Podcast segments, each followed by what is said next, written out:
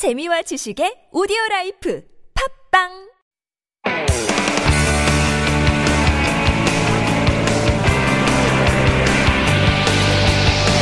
From the latest headlines to conversations about the trends and shifts that shape society at large, explore what makes living in Korea interesting with Life Abroad on TBS EFM.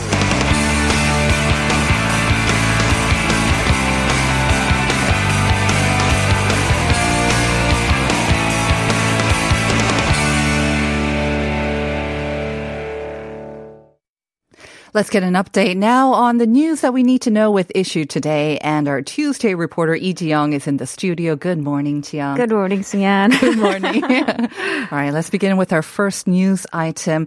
A week has now passed since the really shocking collapse of a 39 story apartment building in Gwangju. And yesterday, one week after that tragic accident, the co CEO of HDC, Hyundai Development, Chung Mong-gyu, stepped down, uh, made another public apology as well. And the government announced that it is going to be keeping a close eye on some 12 other HDC construction sites. So, Tiang, give us the latest updates. Yes. Now, yesterday, the Ministry of Employment and Labor announced that it would conduct special supervision of 12 construction sites of Hyundai Industrial Development as of yesterday to prevent reoccurrence of major accidents similar to the Gwangju accident.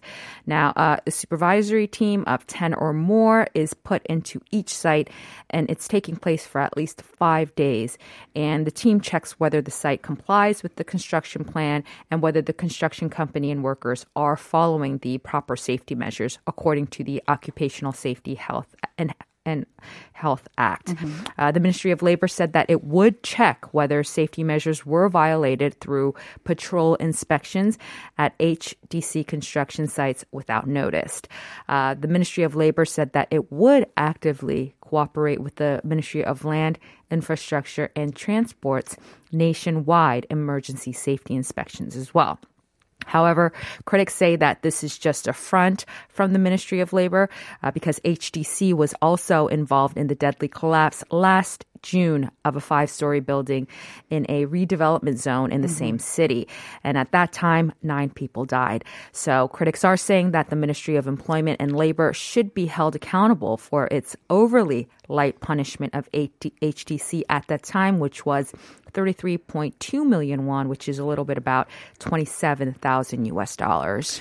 Yes, um, I'm sure a lot of uh, the Gwangju citizens and also people who are slated to move into those new apartments under construction right now are going to be hoping that the inspections are done in a thorough manner to prevent any such accident in the future. All right, let's moving on. Let's move on to our second news item. Unfortunately, this is another sort of disturbing item that we have seen increasingly on the news. Stories about dating violence and abuse. Now, even when victims reported to the police, and we have to know that the majority of them do not even report this, but even if they do, many of them still live in fear. We've seen in the news reports that even if they did report it, they were still victims of attacks as well. So that's prompted the police to create um, a plan to hire private security services when there is a significant risk of stalking and dating violence. Tell us more about this story. Uh, yes. Now, uh, according to the documents obtained by uh, MBN news outlet, the police are seeking to secure a budget for next year to hi- hire private security services because the uh, the just the the manpower is just not enough to uh, to Cover all the people, uh-huh. all the people who are uh, who are in need Requesting of, protection. Uh-huh. of protection. That's right. So the police estimated uh, the required budget to be 1.34 billion won, and the cost of security per day was set at 400,000 won to protect victims for 14 days. Uh, the police are considering signing a contract with the most suitable company, uh, forming a manpower pool by the police where the victims can actually choose who they want uh, to select for protection. And the police will just be picking up the check. Uh, however, in order to prevent reckless applications for low risk victims and uh, increase accountability, it was also found that the limit of support per person was limited, and measures were also being considered in which victims share 10 to 20 percent of the cost of security. Now, actually, as you mentioned, uh, a lot of people who do, uh, who are victims of stalking or dating abuse do not actually report this to the mm-hmm. authorities.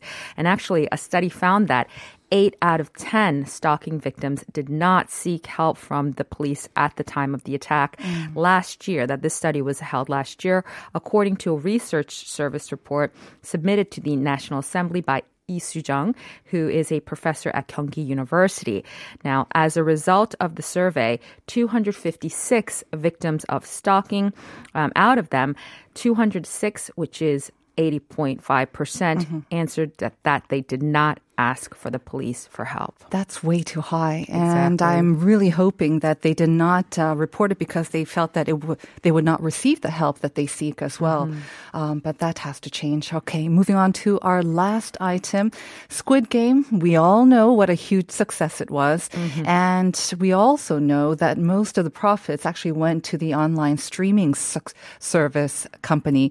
And the production company that actually made it was mostly left out. Right. That's why the government is now focusing on investing in securing intellectual property for creative content as well as content production. So tell us more about that story. Uh, yes. Now, yesterday, the Ministry of Culture, Sports, and Tourism announced that it will invest 160 4.1 billion won to create uh, 240.1 uh, billion won in two areas. Uh, one is uh, the Inventure Investment Fund program, and uh, which uh, is about 200 billion won, and the Drama Fund program, which um, is about 40 billion won. Now, the venture investment fund this year is the largest ever at the 200 billion won uh, mark by increasing more than 17% from the uh, 170.8 billion won last year. Uh, in particular, it plans to invest at least 20% of the total amount in the early stage of production, mm-hmm. uh, where uh, in, in, areas uh, where investment investment is quite neglected for small and medium sized enterprises and also also venture companies. Now, in terms of the drama fund of the 40 billion won, this money will be used to increase the negotiation negotiation power of domestic producers and kind of reduce dependence on overseas online streaming service capital. Now, it's important for small and medium sized production companies to secure intellectual property by having the production company independently own the uh, intellectual property or invest in the drama production to jointly own the uh, intellectual property because they are quite vulnerable at that mm-hmm. time because that they just want to get their names out and their they their want money to be able to make their exactly exactly. Right? Mm-hmm. So it, it, kind of is a a, a um, is a uh, very bad cycle. So the Ministry of Culture, Sports, and Tourism, um, they have seen some great success from these investments, uh, such as films as. Uh, I'm not sure if you know, 신과 함께, wow. mm-hmm. along with the gods, Baekdu Mountain, and Little Forest through this uh, industry fund. Mm-hmm. Um, now, these have s- s- succeeded, uh, achieved great success, and mm-hmm. we hope we'll see more. All right. Thank you very much for those news stories. Chiang, stay warm. We'll see you next week. Thank you.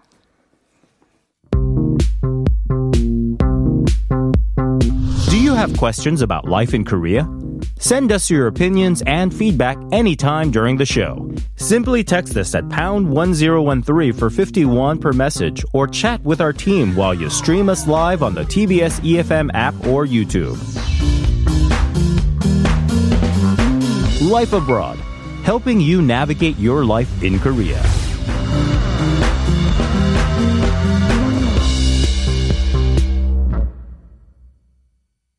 Dear future generations, I think I speak for the rest of us when I say, sorry. Sorry we left you with our mess of a planet. And we demand change! We must never give up. There's no going back now. I want to challenge all of you to start with a simple action. So that we can make a difference. Let's face it, it's time for us to plan it.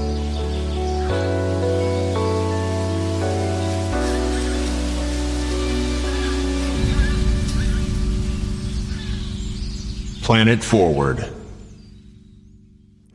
As you heard, it's time for us to planet forward with Jim Bully. And this is where we talk about sustainability, which is and should be on our radars um, more than ever. So, good morning, Jim. You know, we've done this show for three weeks, and it wasn't until you just said that that I realized that Planet Forward was also like plan It. it. for. I hadn't got that. Well, better late than Yeah, never. It took I'm- three weeks, but better late than never. Sorry. it's okay. It's okay.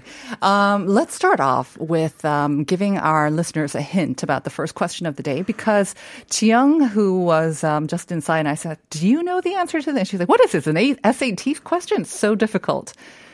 D- uh, did you hear the question? I'm I'm reading it right You're now. reading it now, yes. I feel like there are a lot of different like you've got to land upon the one that we thought of when we wrote exactly. the question. Yeah. Um, there's a lot of different words that could be used for this. Uh-huh. Uh, Apparently, energy scavenging is kind of another one as well. So we asked for a two answer, two word answer.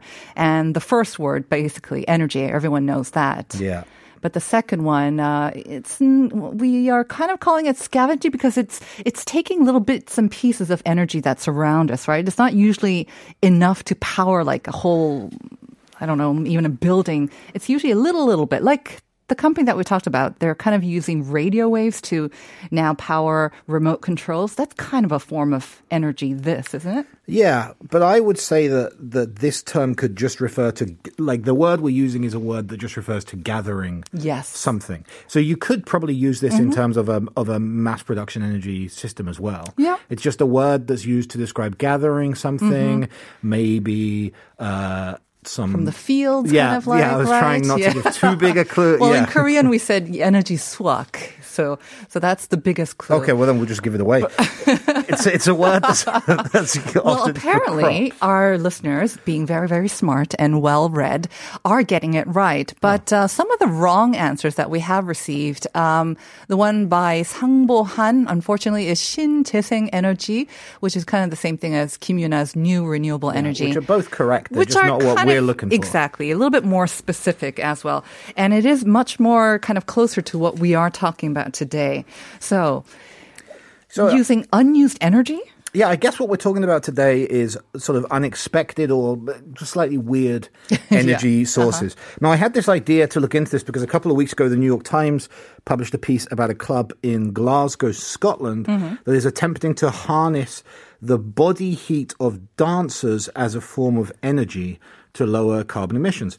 Now, this is a particularly strange one, and we'll talk about this for a minute and then get on to what's kind of happening in, in Korea. But in this instance, this is a uh, club, and it's an arts centre actually called SWG3 in Glasgow, Scotland. It's also a, a club, like a dance, you know, a nightclub, um, uh, one of the city's largest uh, venues. And obviously, Glasgow was the host of COP26. COP26, So uh-huh. people in Glasgow are thinking a lot about um, this kind of thing, and I, there's also there's a lot of funding right now. And um, the idea uh, that they have had in uh, in partnership with geothermal energy consulting company Town Rock Energy is to harness the heat that's used from people dancing in the club and to store that heat in boreholes like you would with a geothermal energy plant. Um, and it's essentially it's a heat pump system the same thing that we use currently you know by pulling heat from inside the earth mm-hmm. or at nuclear thermal power plants or things like that but from dancers to store that heat and then use it later to heat the venue rather than having to use uh-huh. fossil fuel powered heating Now, if I remember a long, long, long time ago when I used to go clubbing, I Yeah, remember saw that broken arm. I did remember it getting a little warm, but if you're gathering, if you're trying to gather energy from the body heat of clubbers, it's got to be pretty hot in there, no? Well, okay. At rest, the human body produces about 100 watts of energy. You do? At all Okay. times. Uh-huh. Strenuous dancing multiplies the output by a factor of five or six, so 500, 600 watts of energy per person.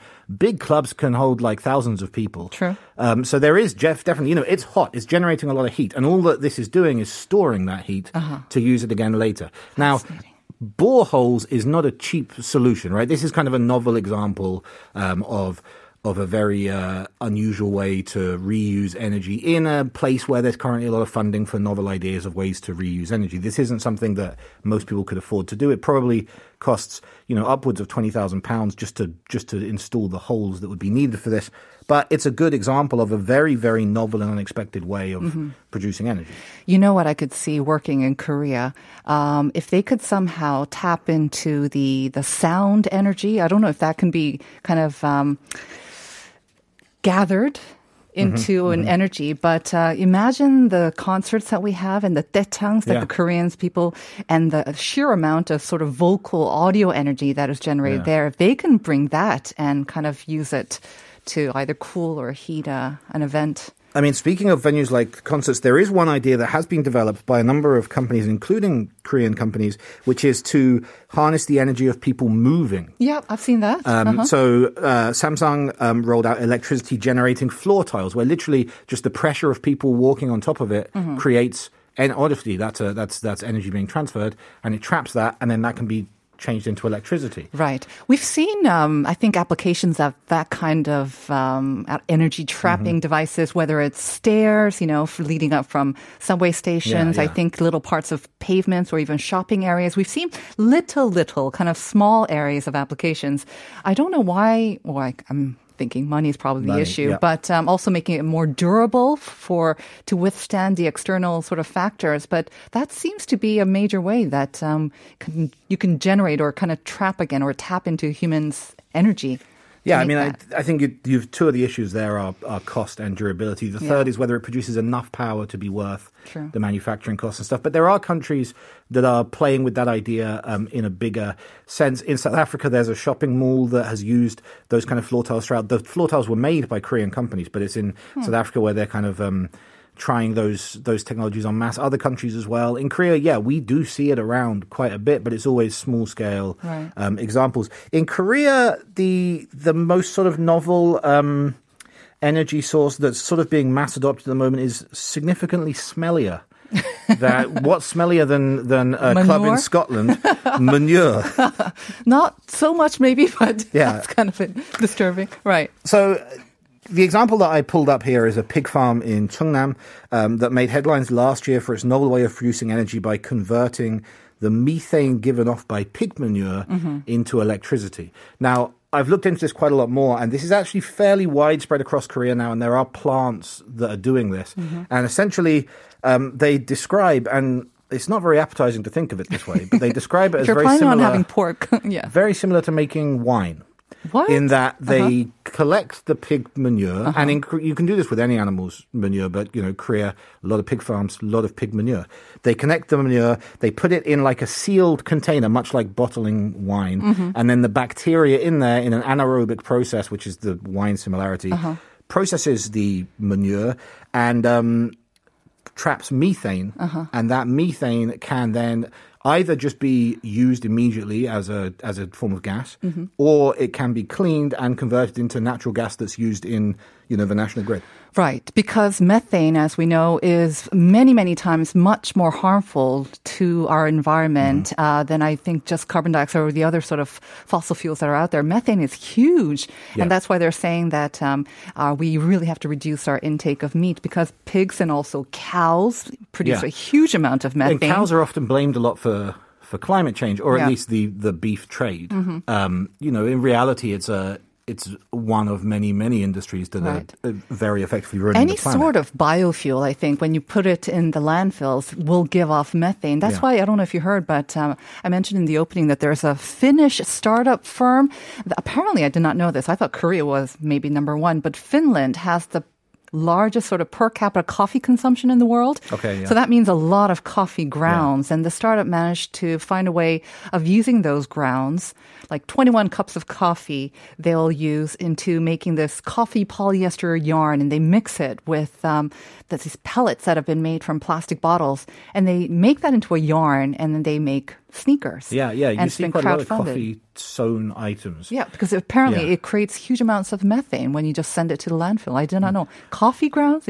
Coffee grounds are obviously compostable, and that's what Yeah. people tend to. You know, if you go into most major um, coffee chains in Korea, they often have grounds sitting out or available if you want to take them home for gardening. Mm-hmm. Right. Mm. But we don't have gardens in this. You know, so it's not. It's there's a huge amount of coffee waste produced here, and yeah, making it into into clothes and products is is very effective way. But I, a company that's also using plastic to do that is kind of a two hit. Yeah, exactly. So now they're um, kind of in the second uh, sort of phase of crowdfunding, and they're making more of the sneaker from this coffee yarn. But you mentioned Korea, this um, a lot of pig farms or more pig farms are picking up on this kind of methane. Yeah. Do you And- think and it also- could spread to more farms? I mean, we've got lots of other sort of smelly farms. I mean, it's not exclusively, it's not just the pig farms that are doing this now. Right. There are separate businesses, or even in some areas, government um, offices that run the plants. So they Mm-hmm. collect the manure from from the surrounding farms, and then they. Um, I'm trying Clean not to up? use the word that's the that's today's prize. Uh-huh. They yeah they clean it up and they gather energy from it, um, and through that process, uh, obviously that's getting rid of the methane from the environment and producing clean energy, and then it gets recirculated back around the local area. Right. There are some towns already um, in Gangwon-do especially where they've they're building like a clean power grid within that village, you know, like a clean city, a Mm-hmm. Smart town, um, based on this process. Mm-hmm. There is the potential for that to become widespread nationwide, but Mm-hmm. we would have to shift to a system where we use micro power grids because one pig manure farm's worth of pig manure is only going to be able to power a very small local area. Mm-hmm, Now, if we had thousands of those all over the country, Right. then it's a very effective and um, and clean way of Exactly, and they de- they do tend to be sort of um, you know concentrated on certain areas. So for it to be traveled or transported back to sort of like the major city like Seoul may not be so Yeah, efficient. and it- yeah, and whilst during the process they are in sealed containers, there shouldn't be a smell. Transport, you know, could is, be yeah. a different issue. All right, so thank you very much for bringing that to our attention, Jim. Look forward to seeing you next week. Thank you. And listeners, we'll be back with part two after this short break.